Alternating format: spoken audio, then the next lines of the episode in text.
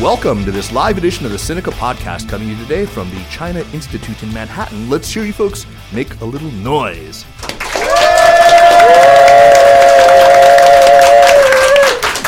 All right. That's a little noise. All right. Uh, thank you so much to the, our good friends here at the China Institute for co sponsoring this event.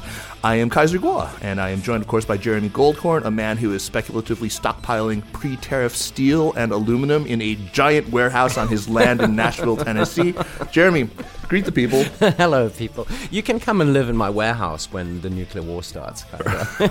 what else you stop by there? I don't even want to know. I don't, I don't really want to know. Uh, Jeremy, tell our friends about SupChina Access. Yeah, just briefly, SupChina Access is our new membership program. You get a uh, members only newsletter once a week, and we're going to be upping that to more than once a week uh, in the near future. You get access to Slack, our uh, the Slack uh, software, uh, where you can chat with our editorial team anytime you like. And you get steep discounts to um, events, uh, live events, not free ones like this one, but ones that you would otherwise have to pay a lot of money for.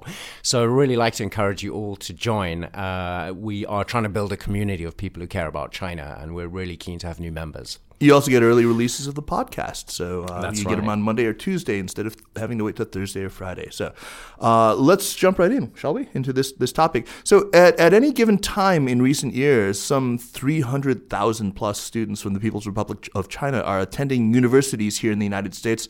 Uh, a great many of them, I dare say, probably most of them study. They make friends. They explore America. Perhaps they fall in love and uh, either remain here to continue their studies or to work, or they return to China along with uh, many other sea turtles.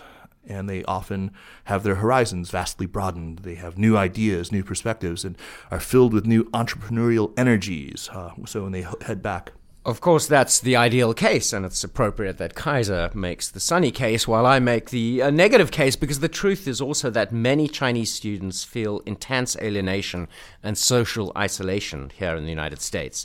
Sometimes they even experience racism and prejudice, not only from people of other races and ethnicities, but even from Chinese from other parts of Greater China or from Chinese Americans.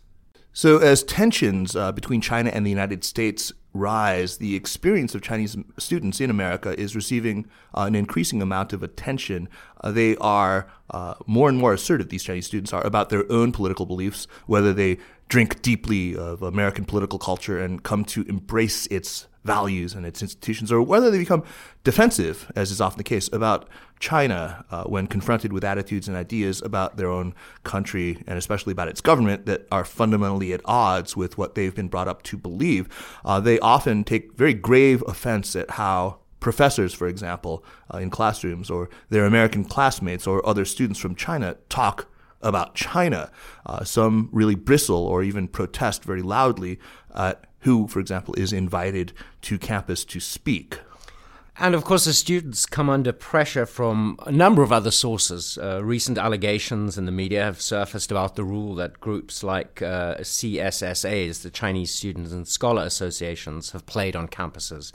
Uh, their relations uh, or supposed relations with uh, Chinese, the Chinese embassy and consulates, uh, and with Chinese government bureaus and intelligence services.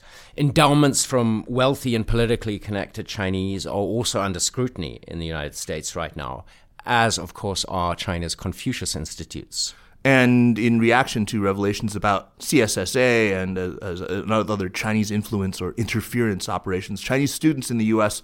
are now coming under political pressure and some scrutiny. Uh, FBI Director Christopher Wray uh, was testifying before the Senate Intelligence Committee not long ago, and he spoke of a whole of society threat from China, not just a whole of government, but a whole of society threat. Uh, and I think that there's imminent risk, if not indeed already a reality already upon us, of racial profiling, of, of a Red Scare, of a new McCarthyism, of a significant uptick in anti Chinese or even anti East Asian hate crime here in America. So we have lots to talk about, obviously, and fortunately, two of the best people I know to talk about these issues with. Uh, these are two people who have studied the Chinese student experience in the U.S. pretty extensively. So first of all, we'd like to welcome Siqi Tu, who's actually working on Chinese high school students in the U.S., but has, of course, not only experienced university here herself, but has also thought and written about it extensively. So Siqi, uh, welcome to Sinica. Hi, good to be here. And we are delighted to welcome back Eric Fish, author of China's Millennials, uh, who lived in China for many years uh, and is now working on his second book about Chinese university students. Eric wrote an excellent long form piece for uh, SupChina about this topic, uh, which we titled Caught in a Crossfire Chinese Students Abroad and the Battle for Their Hearts. Um, we'll link to that on the podcast page. Um, we are really looking forward to your new book. Well, Welcome back you. to Sinica, Eric. Great to be back. Siqi, um, this is your first time on Sinica, so maybe you can tell us a little bit about yourself, uh, your own history of study here in the United States, and what got you interested in researching and writing about this Chinese student experience in the US. Okay, so I am a PhD candidate in sociology at CUNY, Grad Center, and my dissertation research is on Chinese students coming to U.S. for private high schools because they are only allowed to get a degree from a private institution, not a public institution, for secondary education. I got interested in them because I, I observed a lot of family friends sending their kids as early as, you know, 10, 12, 14 to the U.S. alone for school. So you definitely expected they have very emotional and complicated experience here at school. That's why uh, I start to research them. Also, the parents piece is interesting to me as well because they are the rising Chinese upper middle class, right? And that gets us wonder why do they make the decisions to send their kids here. Uh, and also, I'm interested is also because I have a personal experience studying here. I, I go to Columbia for my master degree and then my doctorate degree at a CUNY. So I kind of can understand their experience from an older age, but I keep wondering how could it be if you're that young that's basically my story of why I get interested in this topic. And you're originally from Shanghai, is that right? Yes. Okay, interesting. So, um, Eric, you're also you're working on another book right now, and it's on the specific topic that we're talking about tonight, right? How's that coming along? And, and tell us about the research that you're doing for it. Slowly but surely. Um, but yeah, I was I, I did a book on Chinese youth when I was in China, and I thought it was just fascinating how the massive socioeconomic changes unfolding in the country were affecting young people's outlooks, ideology, um, just everything. And then uh, it was really fascinating when I came back here to kind of see when you add this uh, foreign environments to it and everything that comes with American society,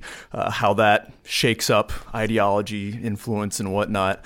Um, so that's what I'm kind of looking at is the Chinese ex- uh, student experience themselves. How are young Chinese coming here from that environment in China? How are they being influenced? And then the other side of that is the numbers have exploded so rapidly. It went from about 60,000 Chinese university students 10 years ago to about 350,000 now. So just this massively quick uptick in numbers, and that's really um, upended a lot of universities uh, in a lot of ways, good and bad. Um, so that's the other side of it, uh, how it's affecting uh, American higher ed, and then also uh, greater U.S.-China relations. Uh, like I, I, wrote about in that piece, uh, I think there is some conventional wisdom that if Chinese come to the U.S., uh, they'll adopt a more liberal uh, political point of view, take that back to China. But then there's been another side to that lately that they come here, get disillusioned, and go back more nationalistic than in the first place. And just kind of seeing how uh, neither one of those is quite wrong or quite right, but it's very complicated. So that's what I'm trying Eric, to dig can into. I just go back to the numbers? You said 350,000. Does that include uh, high school students, or was that just tertiary That's just institutions? tertiary. That's just yeah. Wow, wow There's 60,000 high school students. 60,000. Yeah, that's a, a roughly over 60,000 high school students, and you probably um, miss um, a couple of them because some of them have green cards and things like that. Oh, right. Yeah. Okay, so these are Chinese nationals who are studying Yeah. in the United States. Interesting. Um, so the students who, who came from China uh, back in, in my day uh, are very different from the ones who are coming here today. Uh, back then, it was really the cream of the crop. It was really only the very, very top students, you know, who had to, it was quite onerous to be able to actually test in and, and get a scholarship from the United States to come here to study, in, in addition to, you know, the costs of, of travel and, and living and so forth. Uh, you know, I imagine that, that they're a lot more diverse right now, the students who are in, in China, and uh, many are still sort of getting in for sure on this, the sheer strength of their academic performance, but there are others whose parents, you know, pretty early on opt out of the Gaokao, the, high, the, the, the college exam track, and decide. I mean, my, my sister in law, her kids, they've already decided she's he's not going to go Gaokao track. He's going to study in the United States. I mean, they've, they've decided, and he's only six or seven years old right now. Uh, you know, I mean, really, uh, there are people who can afford to basically buy their way in to the U.S. education system as well. So, what changed in China, in the United States, in the respective uh, educational institutions of these two countries uh, to to make this this happen, to make this number just shoot up, as you say, you know, by more than like five times in just a decade. Uh, what's changed with immigration policy, uh, with the job market, uh, with other drivers, I'm sure that I'm missing. Um, to see so many Chinese students now in the U.S. and what were sort of the inflection points along the way. I would say one of the big inflection points, one of the big changes uh, from the U.S. side was the financial crisis, and all of a sudden there was uh, a ton of state funding that was uh, lost for universities. So uh, all of a sudden, universities uh, realized uh, they need to make up that money somehow. So um, that's been a big kind of point of contention with this uh, influx. And uh, Chinese students are about one third of international students now, by far the the highest uh, proportion, double uh, from India. Um, so that was one kind of pull factor. But this came at the same time. the economy is still growing very quickly in China. More and more people are entering the middle class. And I think over the last 10 years, especially, there has been this kind of natural, national introspection about the Gaokao, about the college entrance exam in China, and how hard it is on young people. And I think this is really kind of a lot of parents have started to see, uh, well, this education system can be quite brutal and uh, not leave students with as well rounded as of an education as they can get in the U.S. So that's kind of pushing uh, a lot here as well. Um, so yeah, I think it's a combination of push and pull factors. So it's like mm-hmm. my kid is an underachiever, so let's send him to the U.S. Or my kid is an overachiever, so let's send him to the U.S. Yeah, and I, I, think I mean there is this perception too that you can get much more opportunities uh, with a foreign degree. Uh, I think the gap is kind of starting to close. You see the income gap where you can get with a domestic Chinese and a foreign degree kind that of shrinking. Highway bump is shrinking now. Yeah, but yeah, so m- more people now that I talk to don't cite so much the job opportunities, but just like the more well-rounded education experience that they can get here. Siqi, if I can turn to you, and at the risk of generalization, I think it's pretty safe to say that uh, students from China are typically less extroverted, shall we say, than uh, your average American student. Um, how has the presence of so many Chinese students changed social interaction uh, between international students from China and American students? or because they can find large social circles of people who speak their native language, is there now actually less interaction between Chinese and American students? Yeah, so I think it depends on what kind of school or college they went to, right? Usually, I think when there are a large student, Chinese students presence, they're very, very likely to stick with the Chinese students because, you know, it's culturally closer and some of them haven't passed their language barrier yet. It's easier for them to communicate with other Chinese students. Um, in other cases, say if they went to a more rural place in the high school setting, then they might go to cl- places that don't have that many Chinese students, then they were kind of forced to socialize more with the American students. So it might have some positive effects on them. You know, they tend to um, participate in sports events with their American um, teenagers, and they also will probably will try harder to understand American pop culture, you know, by watching more TV or whatever, to try to understand all the cultural reference. So that is like I think there is a regional difference, and also the critical mass of Chinese other presence of Chinese students on campus. Uh, so, Siqi, staying with you, what are some of the other social issues that Chinese students typically face uh, on American campuses? I mean, I was recently on a campus and, and talking to a group of Chinese students who all told me that there's this big divide between uh, the students from mainland China and people like me, ABCs, as they call them, American born Chinese. They said, you know, 那些 ABC 不带我们玩，they they don't play with or they don't hang out with us. They don't invite us to hang out with them. Uh, I, I many of them told me that. And and also, what about relations between uh, Chinese from mainland China and from Taiwan or from Hong Kong? And I mean, I remember back when I was in college uh, in the 1980s, it was already very divided. It was really rare to see people from Hong Kong and Taiwan even hanging out together, and there, the few mainland students had nothing to do with them. Yeah, so I think the ABC case is probably true. Like, I mean, uh, it still varies, right? Because there are some Chinese students who play with all American students, including ABCs, but they do complain about how ABCs are trying to differentiate themselves from other Chinese students, right? This is the idea of ABC is trying really hard to say, we are not ABC, we are Americans, right? So they don't want to be associated with this whole Chinese identity, especially when there's a lot of Chinese students on campus and a lot of they do that when they go to China too. It's really annoying. Yeah, like um, you know, they see they see a group of white people and they start speaking English in a really pronounced American accent really loudly, just like to make sure it, somebody knows they're yeah, worst form and- of snobbery. And I think for the Taiwan and Hong Kong piece is more like case by case because uh, first of all, I think there are less Taiwan and Hong Kong students nowadays than before. So the mainland Chinese sometimes are like overwhelmed everywhere. So sometimes they might just want to, you know, eat Chinese food, so they have to hang out with mainland Chinese students.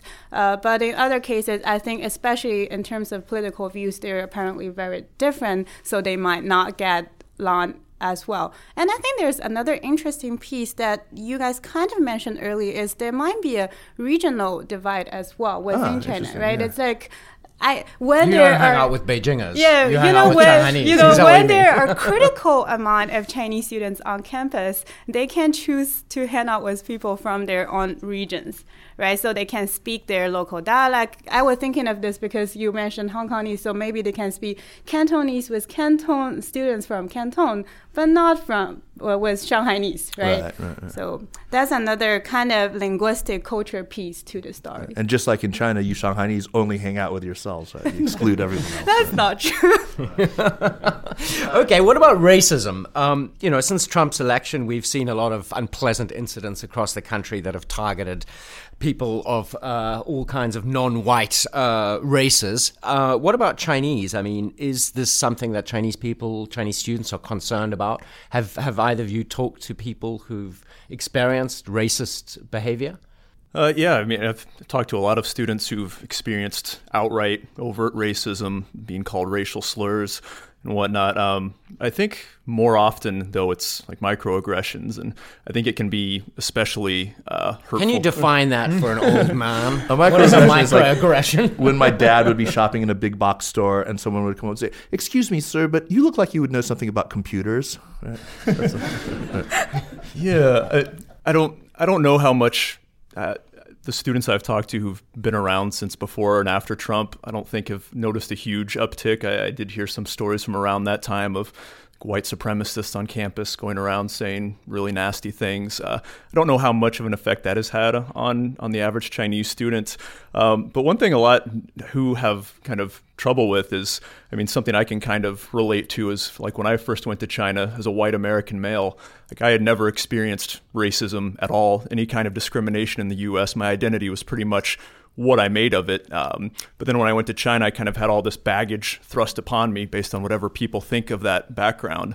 Um, but of course, for me in China, it's basically white privilege on steroids, so it wasn't that big of a deal. But for Chinese coming to the U.S., I think it can be quite jarring, just kind of the beliefs a lot of people have about China, and just all of a sudden you become Chinese and you have this baggage thrust upon you that you never thought about. Um, so the Chinese label and also the Asian stereotypes. Just very few Chinese have this concept of Asian identity, but then that's thrust upon them. So a lot of things, just people asking even uh, basic questions about China, I think can be a little off-putting, and especially when people uh, have certain misconceptions about China. And there is a lot of misconceptions I found by Americans still of what life is like in China, um, thinking it's like it still was during like it was during the Mao era. Uh, They eat dogs. eat dogs. Right. People get their hands cut off if they're caught stealing. Just all kinds of things like this. And I think a lot of Chinese are quite taken aback at how negative uh, a lot of Americans' views of China are, and that can kind of hurt at a personal level when you start to realize. I think that people see me as Chinese. That's part of my identity that I didn't really think about before. Uh, Siqi, maybe you can you can answer this. Um, the fact that Chinese students are now coming to the U.S. from more developed, you know, a, a more developed, a more wealthy, a more a confident China, that must have changed something, though, Yeah. in a way. Yeah. I think the most um, interesting I heard is a lot of students always say, "Oh, I think China is way better. Like I can't wait to go back to China because uh, apparently a lot of these students go to rural area or suburban area for schools, right? So they didn't see the very prosperous part of America. So they were like, this place is so boring. You know, they don't have because they mainly come from Shanghai, Beijing, Guangzhou, you know, big cities like New York City. So they find like America to be like way boring than they imagine. Yeah, this And is some- my, my daughter who calls Chapel Hill, North Carolina, 大农场. Yeah, And she's they, yeah, they, they basically Well, call I it- mean, she's right. yeah, they, they call they call a lot of campus like Chunli, right? They, they say Right. like I'm going Chunli, back to yeah. the village. They might be unleashed for a while to go to New York, you know, for a week during their Thanksgiving, but then they're going back. They'll say, "Oh, 回村里了," like you know, going back to the village and feeling very depressed about, you know, like having to go back to a backward lifestyle that they're not familiar with. Makes sense. Maybe related to the question of racism, um, what about the reaction of other students on campus uh, to this large influx of international students from mainland China? Uh, do you think that other students, particularly American students, are starting to feel that they're sort of being overwhelmed by this this mass of of Chinese students, and sort of related to that, I mean, in in terms of participation in the community, a complaint I've heard in New Zealand a lot, where I have family. Um, there's you know a very big Chinese presence, particularly in the capital Auckland, very very noticeable, particularly on the campuses, and the New Zealanders don't you know, despite recent media articles, there's not much of a red scare or yellow peril. It's not like the US or Australia, I, in, I, I feel. But New Zealanders are very concerned that the Chinese students and immigrants don't seem to want to participate in community activities. Do you have this kind of sense on American campuses? Yeah, so I just I just spent a week at the University of Illinois at Urbana-Champaign, which is the most Chinese university in the U.S. right now, almost 6,000 uh, Chinese students. Uh, and there was this kind of everybody that I talked to, kind of the Chinese students, the faculty, the the locals, kind of sense that there's this kind of separate bubble um, where Chinese kind of hang together. And it's not universal at all, but it is something kind of everybody seems to recognize. And there were, I did hear a lot of kind of negative stereotypes associated with the influx of Chinese students. One of the most common was that Chinese students are really rich, just here to waste their parents' money. And that's kind of reinforced by there's a handful of kids on campus with Ferraris and Maseratis and uh, kind of flashy cars. So that kind of reinforces this idea that Chinese are spoiled, rich kids. Um, and there has been some growing pains, uh, what everybody was saying at the university, trouble uh, in class, uh, adjusting to students coming from a very different uh, educational background. And some local students have complained about that. And there is also this perception that uh, with the influx of Chinese, that's taking spots away from local students. Uh, that's usually not really the case, but there is this perception that uh, we're selling out our university. In fact, at, at the University of Illinois a few months ago, there was this bus advertisement that got a lot of play uh, where they listed one of the advantages of their buses as you won't feel like you're in China uh, when you're on our buses. And they then issued an, a quote unquote apology afterwards saying that uh, while we find different ethnicities valuable, we're not comfortable with selling out our university to the highest foreign bidder. And these Chinese students put a lot of burdens on uh, classrooms that kind of dilute the experience Wait, this is what the bus company said? in- Yeah, this is their the bus company. They I mean, they, They- couldn't have just said, "Oh, what we actually meant was crowded." That's all. We No, they just really waded back deep into that debate, and I, it was interesting, like talking to people in the community about that ad because I was kind of like, how widespread of an opinion is this? And it was kind of like, well, that bus company's crazy in the first place. It's kind of well known, and but there are some people who have that feeling. But I, I think what was more overwhelming though was they kind of said. Well, most people, especially on the university, especially the students, kind of jumped in and jumped to Chinese students' defense and said, like, "There's no place for this racism in our community." Good, so, good. yeah, so I was kind of surprised there are a lot of stereotypes, but there is a lot of woke uh, people kind of, too. right? Yeah, that's good. Excellent. I, I know, Siqi, we're talking about university students, and your work is on private high school students. Are, are some of the things that we're talking about? They must apply also to the high school students you've been talking to. Also, like the race experience, the sort of exclusion. Are, are can we lump them in, kind of? Yeah, yeah. I think the the what we call like racialization process for these Uh-huh.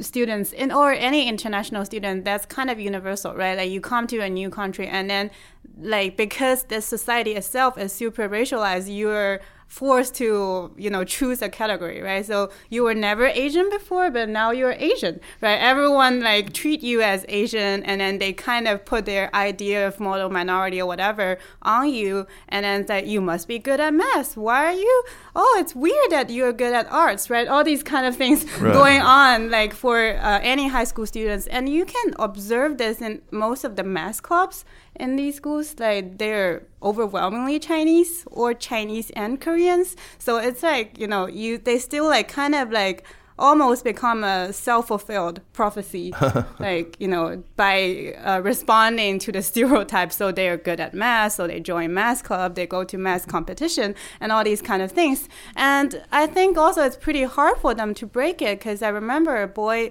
telling me that he tried really hard to go to a football varsity team and he practiced like day after day after day and at the end he got in but then he said, just like on the bus ride to the field, he feels so segregated. He said, like, no one has been talking to him. And then he said, whatever, I'm going to drop out and go back to my comfortable junior varsity team, which are all international students. And join the math club. Yeah. so, I mean, yeah, it's really not fair. I mean, not all Chinese people are good at math only most of us. just, just true. That's true. I mean, I'm sorry.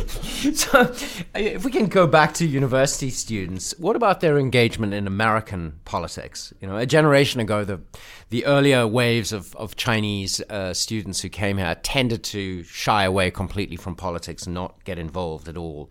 Uh, but this is a very different generation. Has that changed? And if it has, you know, w- how do you think the current generation of Chinese students, how are they making sense of American politics, which at this rather special time. Right, right, yeah. I mean, again, it's so diverse now. I think that's one of the things that marks this generation is just the diversity of ideological uh, outlooks and levels of interest in politics. I would say the plurality probably kind of looks on at American politics with detached bemusement, um, kind of watching what goes on, but not so much into it. I don't know, are not participating as much, but I think that's changing. I thought it was interesting during the last election. There were like Chinese students that were getting involved in campaigns. Um, not a huge number, uh, but there does seem to be uh, a growing kind of engagement interest in American politics and uh, also in campus politics. I was just at Purdue as well, and uh, there was this tuition hike for international students a few years back, and uh, Chinese student group organized kind of a protest, and you saw a lot of Chinese students up, out there with signs, so getting involved in, in campus politics more as well. I think kind of challenging that perception that at least the pocketbook issues of China.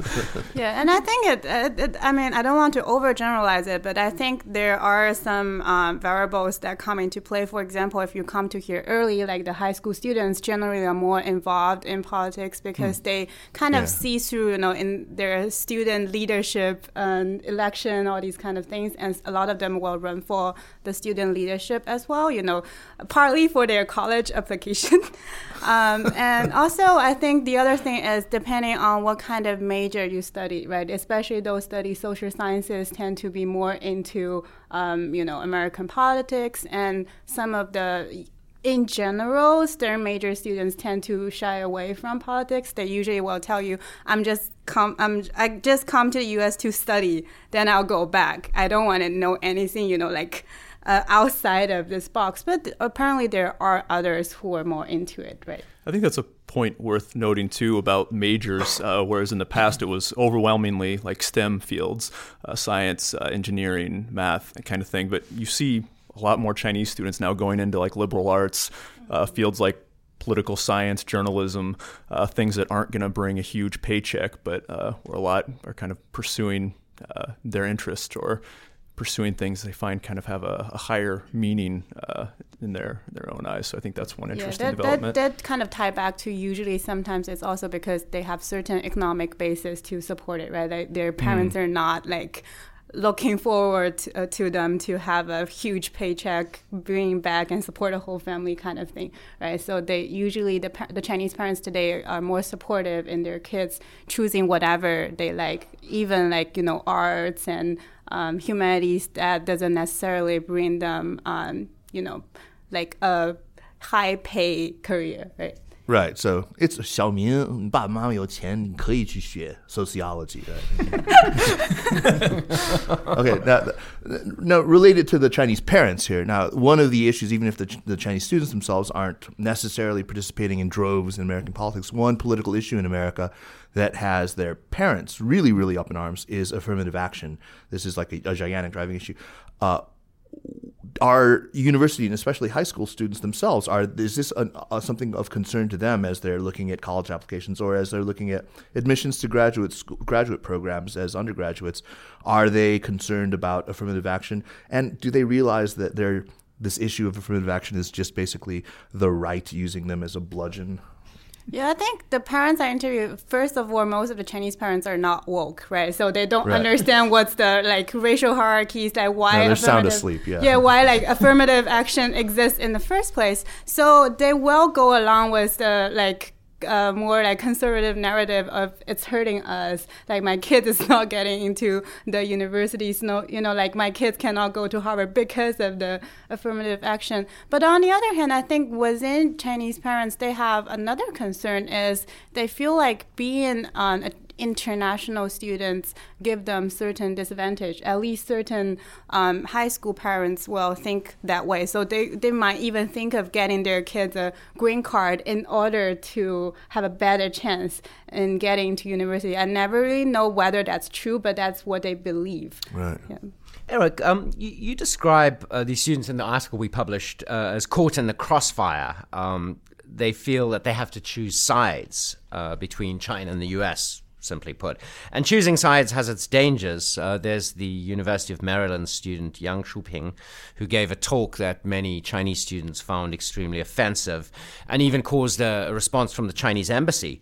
Um, but students who express express uh, patriotism in other ways uh, are also drawing fire. Can you comment on this? Everyone knows about this Yang Shuping case. Okay, so it's a University of Maryland student who gave a commemoration address and talked about how you know once she came, she came from this terribly polluted China and came to America, took off her mask and br- breathed the free air, or the clean air, and uh, Free yeah, expression free and free air, right, clean right, air. right. Yeah. Yeah, and then she just got this horrendous backlash. Yeah, um, yeah. yeah, and she basically has been in hiding since then. I think. Um, so yeah, that was that was a pretty extreme uh, example of a student speaking out uh, taboo political opinions in China, and there's plenty to criticize of her exact remarks. Um, but yeah, she just had this massive pile on where state media in China got involved, a foreign ministry spokesperson weighed in, and she was just completely vilified. Um, so yeah, and uh, some students that I've interviewed have mentioned that specifically, saying that kind of makes them pause about what they would say publicly. Uh, but I think if you take that down a couple levels, uh, some students are just worried about speaking out taboo political opinions to where they would get peer pressure. Uh, they'll look like traitors to fellow countrymen. Um, and then some people say when they go back to China, talk to their family and friends, uh, if they speak anything good about America or criticize China, that can kind of make them seem like a, a traitor. They've been brainwashed by America. Um, so yeah, that's one side. Uh, but then yeah, on the other side, in the U.S there can be a lot of clashes between uh, American and Chinese students over political issues, especially. Uh, and I think that's, I mean, that's pretty normal, uh, no matter what country you're talking about. But I think the U.S. and China is almost tailor-made for these kinds of clashes. Um, whereas I grew up in the '90s uh, in the U.S. Right after we'd won the Cold War, the Soviet Union collapsed, and I just kind of was brought up seeing democracy as the end of history, as it was called in that famous essay. Um, and I just kind of it, would baffle me if somebody would not want to have a democratic system. That was just kind of the way I was brought up, uh, the, what I, what I was taught to believe, this kind of American exceptionalism. Uh, and then on the Chinese side, you have this patriotic education that went into effect uh, right around the same time that really started uh, emphasizing China's greatness in history uh, that was stopped for a century of humiliation when the West was able to get the upper hand on China, develop more quickly, and then just subjugate it, humiliate it. But now the Communist Party has come and started to lift China back up to its place of world respect. Um, but a lot of the former imperialists can't handle that. Uh, they keep wanting to keep China down. And a lot of this language is used in, in the education, like there's a sense of superiority in America, uh, this uh, arrogance and thinking that quote unquote Western democracy is the only political system. Uh, so when a lot of American students come from their background and Chinese from that background, it's like American exceptionalism versus kind of Chinese insecurity. That's almost tailor made to have these clashes. Uh, and Chinese students said that again and again. Americans just can't accept that we might, and again, so ideologically diverse uh, Chinese coming here, before coming here and after coming here. A lot see huge flaws in the system, but a lot do still support one party rule in the end after all that, even if they're critical of certain aspects of it. But a lot of American students think well, if you still support one party rule or any number of political issues in China, there must be some piece of information missing. You must still be brainwashed to some extent. Let me educate you about what you're missing out on. Uh, and a lot of times, these American students have never been to China, don't know as much as these Chinese students who, after coming here, think quite deeply about these things. So I think it can really back a lot of Chinese students into a corner and feel. I, I you know, I completely understand that uh, feeling. I mean, I think I've said on the show before, uh, we did, my family traveled a fair bit in the 80s, and I, you know, grew up in apartheid South Africa. While, while my parents were very liberal and you know hated apartheid, when we went when we were in Europe, we would often get attacked for our government by you know people who'd never been anywhere near the continent of Africa and didn't really know anything about South Africa, and we found it, you know, my parents at least, I was a kid, found it difficult not to defend themselves even though they found apartheid South Africa appalling. But when somebody you don't know buttonholes you, you know, on, in campus on the street and starts criticizing your country, that is a very natural reaction. Mm. I so, don't think so it's just to be blamed on the Chinese education right. system.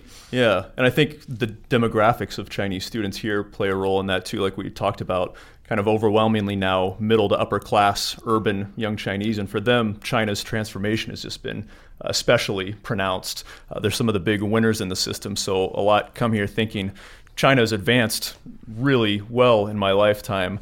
Um, and you guys don't have WeChat, so obviously wrong there. Yeah, but then like here you are, cards to pay for things. Yeah, and then here you are bringing up human rights issues and Tibet issues, and like, who are you to to challenges on that. yeah. So I want to talk, ask you because it's a it's a profoundly emotional experience to, to have this happen to you, right? And it's really frustrating to you when the very arguments that you want to muster in defense of this country are the ones that confirm to the American that you're brainwashed, right? I mean, the, the, the it's it's got to be really frustrating. So tell us about your own personal experience of this in America, about trying to talk about the China that you came. from. You come from Shanghai. I mean, the most shining example of, of what you know reform and opening has done for China. Yeah, so I think the brainwash narrative is really interesting, right? Because the thing is like, okay, you are basically uh, in Chinese we say like 里外不是人, right? Like no one like you're not you're basically rejected both here and there because when you go to the U.S. people assume that oh you're so brainwashed. Do you know about the three T? You know like Tiananmen, Taiwan, right. Tibet.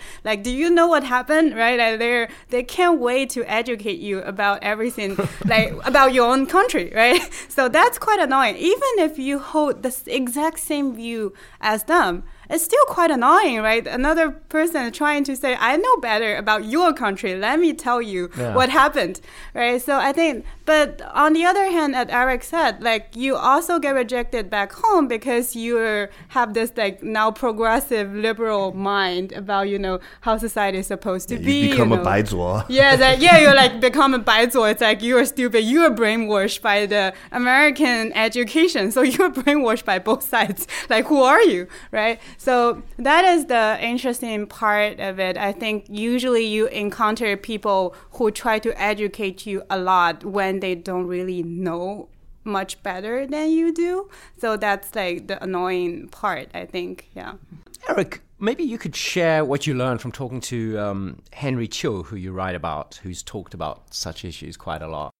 Oh, so yeah, he did a study at the University of Hawaii uh, a while back, and it, it kind of sparked his interest when he talked to a Chinese classmate, and he was kind of like we were talking about, like trying to tell her about Tiananmen and these other issues, and got really defensive. So that kind of piqued his curiosity, and he did this qualitative study with uh, 18 Chinese students. I think it was really in-depth interviews, and he said like on some level, all of them were able to sympathize with this idea that Americans are biased or ignorant about China, um, and that a lot of these students like affirmed that when they were back in China, they were very critical of the Chinese government, and there have been uh, studies to this effect too that Chinese students who um, are looking to study abroad on average have more critical view of the Chinese government um, than, than average. Uh, so yeah, they were very critical, but then when they came here, started to get challenged on these issues. Uh, one thing, there was a defense mechanism just to kind of feel this duty to defend the country. But uh, another thing you kind of noticed is uh, after coming here is uh, national identity, whereas before, like difference between the Chinese people and the Chinese government were very clear. Those started to kind of mold together um, and just kind of wrapped up into this ball to where uh, Chinese identity was more closely aligned with Chinese government, the Chinese state, uh, and whatnot. So, yeah, it can be very, um, in a lot of ways, reinforce some degree of nationalism. Yeah, I think it's uh, time we talk about this CSSA, the uh, Chinese Students and Scholars Association, uh, and about the allegations, at least on, on some campuses, that they are being used by Chinese consulates, by even the embassy, uh, to keep tabs on disloyal Chinese students or Chinese scholars. Uh, what have you guys found out about this? What do you what do you know about the extent to which these allegations hold any water? Um, well, I'd recommend uh, there was a terrifically reported piece in Foreign Policy just recently uh, by Bethany Allen Ebrahimian. Uh, that I think that was the most in-depth investigation into this uh, thus far. It confirmed a lot of long-held suspicions.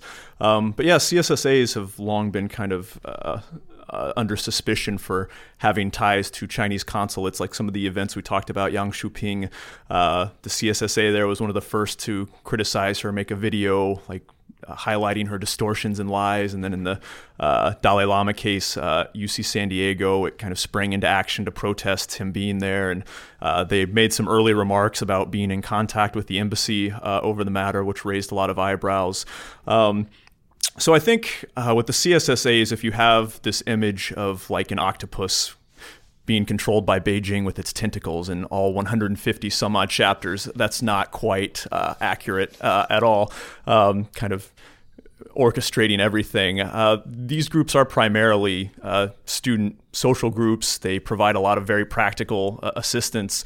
Uh, and frankly, in a lot of universities, they provide services that universities have fallen short on, like picking up new arrivals at the airport, helping with job things, but they do fun things like dating events, stuff like that. So, uh, with most uh, groups, it seems, I've, I've interviewed about a dozen uh, officers in the CSSA at different schools. Um, and it seems that's usually about the extent of it. They might have, or they usually do have contact with the local consulate once a year for the uh, annual uh, Chinese New Year party and get funded by that. And um, handover of names of traitors. I haven't heard of that, but that's that is possible. And a lot of what was in that foreign policy article. Um, it kind of drove home how disparate the experience is. A lot of uh, CSSAs aren't really affected at all by the influence, but a lot really are. Uh, like there's litmus tests, political litmus tests uh, for uh, running for election. Uh, and there's running been some for, election, you know, on campus. The, in the, oh, the within CSSA, the organization. right? Oh, I see. I see. Um, and there's been documented cases where uh, Chinese President Hu Jintao a couple years ago, and then Xi Jinping, when he's visiting, the CSSA will get funding from the embassy to bus students out to cheer for him, um, and then yeah, just other various patriotic activities. And there was a about two years ago, China's Ministry of Education issued this directive, uh, and in it it said that. Consulate student groups abroad should uh, encourage patriotic energy uh, among study abroad students. And that was very vague, uh, but uh, some of the students that were interviewed for this article in Foreign Policy have said that they felt ideological pressure since then to like send out articles to the uh, group members, to hold activities, to watch uh, Chinese political events. Um, and what was really striking, I thought, from that is how a lot of the, the presidents and other officers were resisting that. They didn't want to comply with that.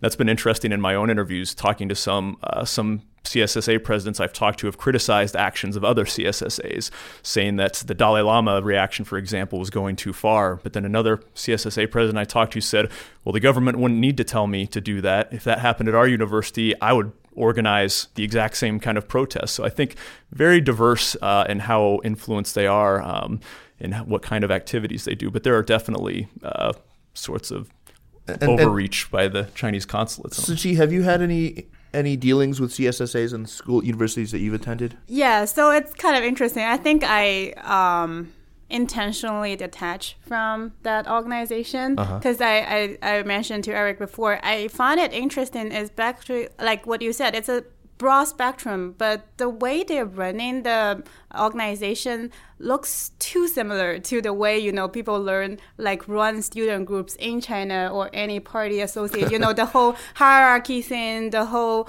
politics, the whole environment, the the whole culture feeling of the organization feels so much like back in China, and I was baffled by it because I don't understand how that is possible because when I um, entered Columbia, I saw CSA is just you know a student group, which like you know like black students group kind of thing. You do some fun stuff together. You kind of meet people coming from the same country. Then you figure out hmm, the environment is a little bit different. I probably want to attend more events, but on the other hand, as you mentioned earlier, a lot of things they do are really just like dating events or you know celebrating uh, Chinese New Year. So that doesn't sound so sketchy or you cannot detect any link to the embassy when you're attending these events. So that's why like they're very loosely organized. It's very hard to say who are doing this out of their own patriarchy action or they're doing it because someone have told them to do so Let's turn to the classroom itself. Um, you know, I think one of the complaints you hear about, uh, especially at universities with large numbers of Chinese students, is that in a classroom setting, uh, if there are too many mainland Chinese, it will inhibit discussion of you know politics, of democracy, and particularly, of course, if it comes to questions of Chinese uh, history uh, and politics. Um, is this as big a problem as some people are making it out to be? Uh, I mean, this is definitely a, a, separate aspect from the CSSAs. Is there have been a lot of reports of um, professors, especially that teach sensitive topics, having students report back uh, to higher authorities on things their classmates have said, and students getting. Uh, one professor I talked to teaches Tibetan studies. He said there was one student that said something in class and got a call within a couple hours about it those cases happen for sure. Uh, they're pretty rare. I don't think there's something that a lot of students worry about. Um, but there are a, a, lot of worries about contentious uh, issues, and this was a huge thing in Australia last year. Mm-hmm. Uh, there were four separate incidents that happened in pretty close succession, where, um, like in one case, a professor referred to Taiwan as a country, and he was challenged uh, by Chinese students secretly uh, recording it, and then it blew up online. And in another case, a professor put like "Do not cheat" on the board in English and Chinese only. Ooh. Well, uh, let's see that one. I, I would have problems with. Yeah, yeah. Well, in, in all these cases uh, there was a huge backlash. Uh, sometimes CSSA was involved in promoting it, and then Chinese state media latched on. Pre, in, in three of the cases, the lecturers apologized later. Um, so there's all in Australia, but there have been some cases in the U.S. too. Yes. Uh, yeah, I mean, a lot of professors too talk about incidents like that that don't blow up uh, to quite that uh, extent, but students getting uh, very defensive over these issues in class. Um, so yeah, it's a challenge. Uh, I thought it was interesting. Uh, Jonathan Sullivan, the professor at the University of Nottingham in, in the UK, he wrote this interesting follow up after my article about how he kind of deals with it because he said like 10 years ago he had a had an issue with this uh, student who just stood up and said Taiwan isn't a country. Um, and he said he started kind of at the beginning of his classes saying, "Okay, we're going to talk about some sensitive issues, and I want you to try to think about uh, why different people might have different opinions on this. We're going to uh, interrogate the American or the, the Western view and the Chinese view. Any point is valid. We encourage you to speak up uh, and try to support your uh, stance with evidence. And he said that they talk about the three T's and all sorts of sensitive political things. He said he's never had an outburst like that. So I thought that was pretty interesting about how some That's, professors. That is a best practice that ought to be shared. I mean, it's yeah. a very good one. But there are anecdotal stories about professors kind of being scared to speak up um, because of some of the backlash that you've seen. But I, there are people that argue, like those four cases in Australia, the backlash wasn't an affront to freedom of speech, but an exercise of it by Chinese students with different points of view. So uh, I don't know. I don't take a position on it, but um, I thought that was kind of an interesting. Yeah, I, I, also think like from teachers' point of view, there's like different ways of dealing with these issues, right? Like I feel like especially in some of the Australian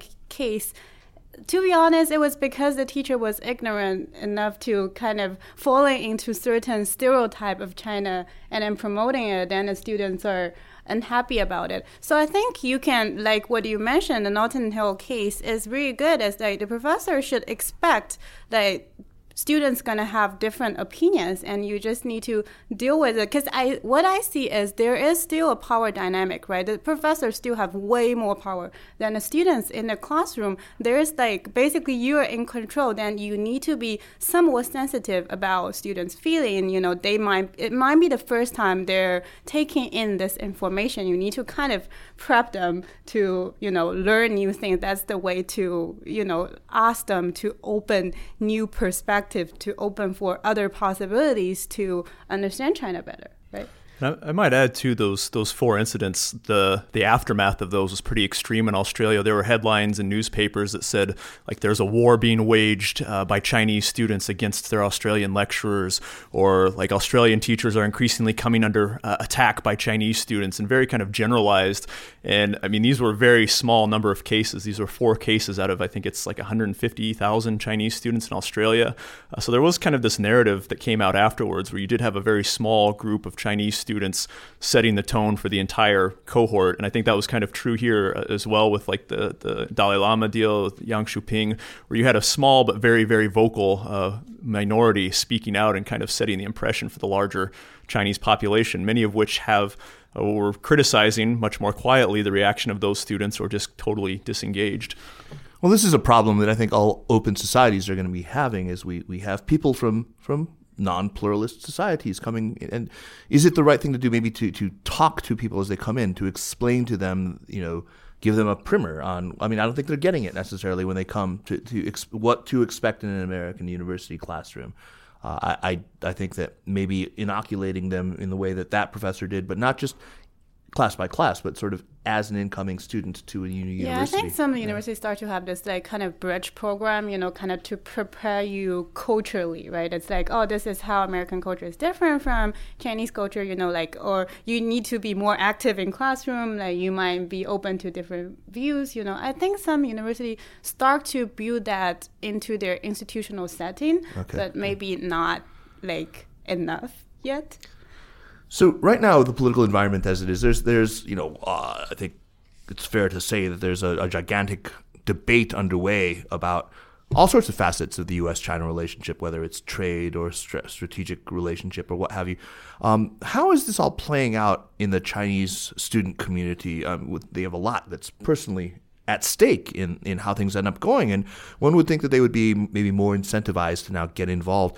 Are either of you seeing more involvement by students in this broader topic of U.S. China relations?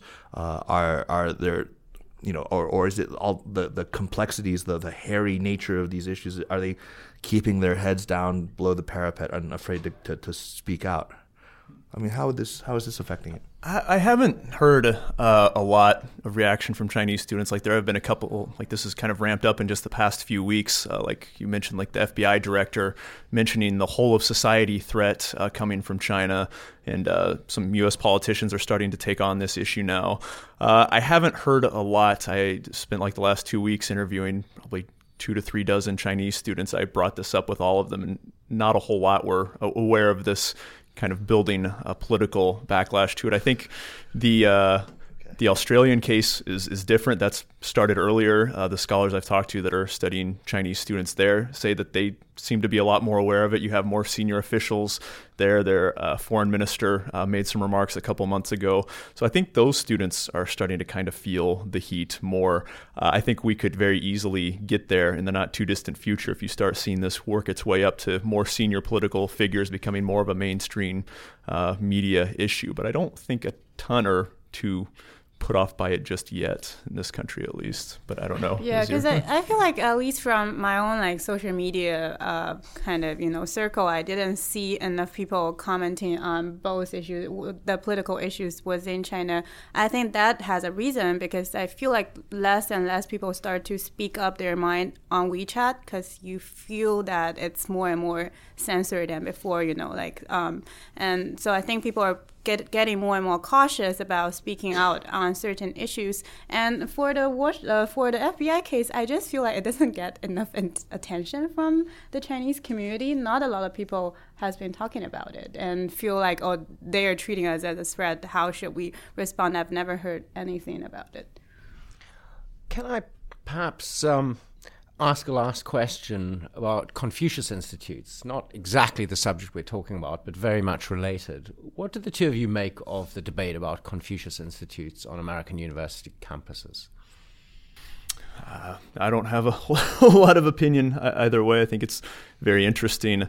Uh, but I think if you're worried about uh, Chinese government influence uh, in the U.S., um, I think a lot of the worry with the Confucius Institute institutes are that, uh, like education about China, and they're being watered down. There are certain taboo topics that they're uh, avoiding and certain hiring practices uh, that are raising a lot of eyebrows. Uh, so I think the concern with those is more that they're like brainwashing American students in education about China. Um, but I think if you're concerned about which is a pat- patently ridiculous concern, I've been my entire career has been trying you. to brainwash Americans about China, and it's not that easy. no, no. So I think if that's their goal, I mean, they spend billions and billions on these uh, Confucius institutes. I don't know how, how, good their ROI is on that uh, brainwashing attempt.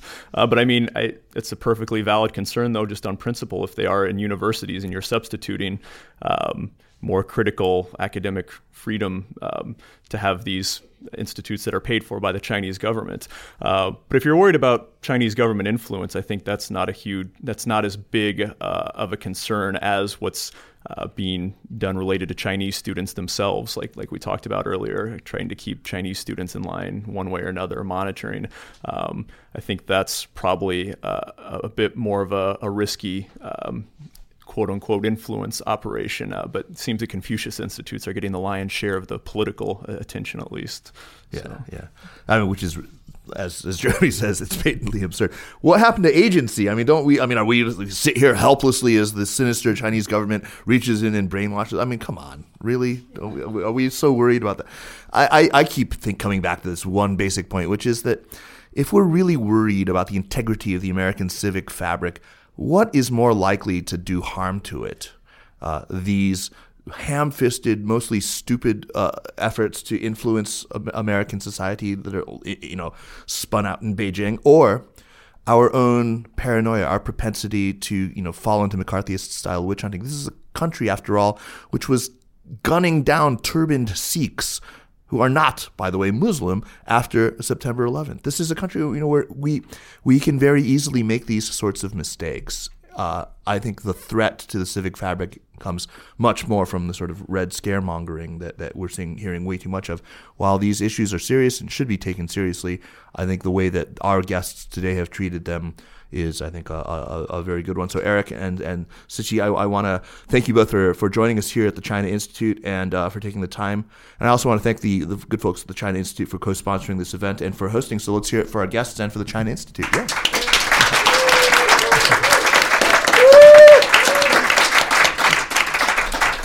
And let's then move on to recommendations. But before we do, I want to remind our listeners that cue music. The Sinica podcast is powered by SupChina. Sign up for our free daily email newsletter, become an access member for all sorts of great bonus stuff, including early and free releases of this very podcast. And, of course, make sure to go and leave Sinica a positive review on the Apple iTunes Store. It really helps people to discover this podcast, something more important than ever as the US and China drift toward the proverbial rocks on to recommendations. Jeremy, kick us off. All right, I've got one. I don't know if any single listener of ours will actually be interested in this, but if there's one person is interested in it, it will be worth it. I live on uh, in a hollow in uh, outside of Nashville, and there's no sewerage, so I'm building a house and getting a septic tank permit is you know i thought i was living in a republican state and there was like no regulations or anything but that is clearly not the case it's very difficult to get a septic permit so i've had to do research into toilet alternatives and i've discovered this amazing world of of toilets that don't require you to be plugged into the grid. And there are two that are really great. The one is the Sunmar composting toilet, which basically turns your poop into compost, which you can use to then, you know, grow your flowers or your crops.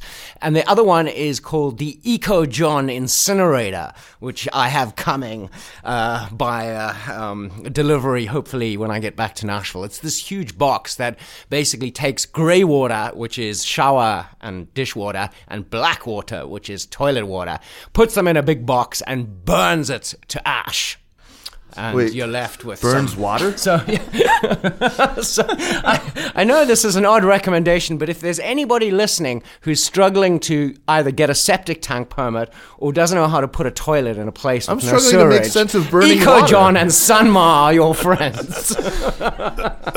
okay, that may be the loopiest recommendation we've ever had on the show. But thank you very much, Jeremy, and It should, that it should come from you is no surprise at all. to. Siqi, why don't you tell us what you Yeah, have for us? sure. So I'm gonna recommend a novel by uh, Chimamanda Ngozi Adichie, Yeah, I love uh. Americanah. Oh, Um, it's yeah, that novel. published 2013. I, I found it re- really relevant to our today's topic. You know, it's like um, uh, it's more like a universal experience of foreign national who come into the U.S. to study and find oh how they're now I need to figure out my racial identity in the societies and how others see me as a Nigerian. That's who she is. And then she also have a reverse culture shock, like moving back to the you know top echelon of Nigeria society in Lagos. So she uh, it's also a really really well written love story. So if you have some spare time, I strongly recommend it. It's one of my favorite novels, and I, one of the, the best part of it is that blog that she writes when she's in in Oh, America. yeah, She writes this blog, which is basically explaining uh, African Black Africans to African American blacks. Yeah, yeah, and Explain- also I mean, and, and it's it's brilliant. It's so funny, and it's just it's. Just, And I also think that's really beneficial if there's any Chinese students listen to it. I think it's actually pretty beneficial to try to connect your own experience to other, you know, foreign nationals. Not like trying to focus too much on your own like Chinese student experience. Only like, you know, how does U.S.-China relationship to do with it? Try to connect it to a broader, you know, racial story of the society. You might find another new word. That is so, such own wise and great advice. Yeah, absolutely. I, I thought the same thing as I read that book. I kept thinking, you know, no. Anyway, anyway. great, great. Chimamanda uh, Ngozi Adichie. Yeah, yeah. So, uh, yeah, and her other novels too. Half of a Yellow Sun, absolutely great. Purple Hibiscus. They're great novels. Great novels. So I'm going to recommend a book that's a couple years old as well, uh, called "Fortunate Sons: The 120 Chinese Boys Who Came to America, Went to School, and Revolutionized an Ancient Civilization." Um, yeah, so so this is a book Very about relevant, yeah. Yeah, so in, in 1872, this what's kind of considered the first group of Chinese students in America came over, and they were uh, sent back early, and it kind of I think there's a lot of interesting parallels and differences uh, between today and then, and at that time, kind of reformist forces and uh, conservatives within the Chinese government at that time clashing over these students, and how some of them uh, adopted American culture uh, full on, and some resisted. And just a very charming uh, historical nonfiction about this group of students. Eric, in the sunset of your life, you can write a, a book called "Fortunate Fuerdai" about the, three, the 300,000 Chinese students who came to America and shamed their home culture by driving around in Maseratis. Okay, great. Uh, so my recommendation is this book right here. It's called "America: Right or Wrong: An Anatomy of American Nationalism." That's right, you heard it. American Nationalism. It's the second edition, which was written still. I mean, it was it published about six years ago, and was incredibly prescient. Uh, it really it talks about uh, the author's name is Anatol Lieven. L I E V E N, uh, an incredible book. I'm I'm only about a third of the way through with it right now, but I just just keep like standing up and going, "Oh my God, why haven't I read this before? Why didn't I read this?" Anyway, it it, it presages this whole phenomenon of Trumpism like you wouldn't believe, and uh, uh, yeah, cannot hi- uh, recommend it more highly. It's it's just absolutely fascinating. Uh, if you don't believe that there is such a thing as American nationalism, there are really two strains. I mean, there's he talks about the American nationalist thesis and the antithesis. The antithesis we're all deeply familiar with now because it's the you know strident America first sort of ethno nationalist nationalism of, of the Trumpers. But uh, the American nationalist thesis is what you know, sort of more what we were talking about, the American exceptionalist idea, and it's a noble one, you know, about pluralism, about democracy, about the universality of American values. But it is also one that that has a a certain hubris, a certain arrogance, a certain um, a failure to sort of examine the historical context out of which that emerged. And this book is just absolutely great. So uh, that's what I got for y'all. And with that, um, thanks once more to Siqi Tu. Siqi, yeah. Yeah. Thanks for having me. And Eric Fish. Yeah. Thank you. for your insights into this incredibly important issue. And thanks again to the China Institute for having us back. The Sinica podcast is powered by SupChina and is produced by Kaiser Kuo and that guy over there, Jeremy Goldkorn. Took, it took I'll you edit too long. that Took you too long. I'll edit out the pause. I'll edit out the pause. Don't worry. Drops us an email at Sinica at supchina.com. Follow us on Twitter or Facebook at at SupChina News. Make sure to go and check out the other podcasts in our growing series of podcasts, the Taishin Sinica Business Brief and the GGV 996 podcast, which covers uh, technology and investing in China. Uh, we co-produce that with our friends at the venture capital outfit GGV. Thank you very much for listening. We will see you next week. Take care. Thanks, everyone.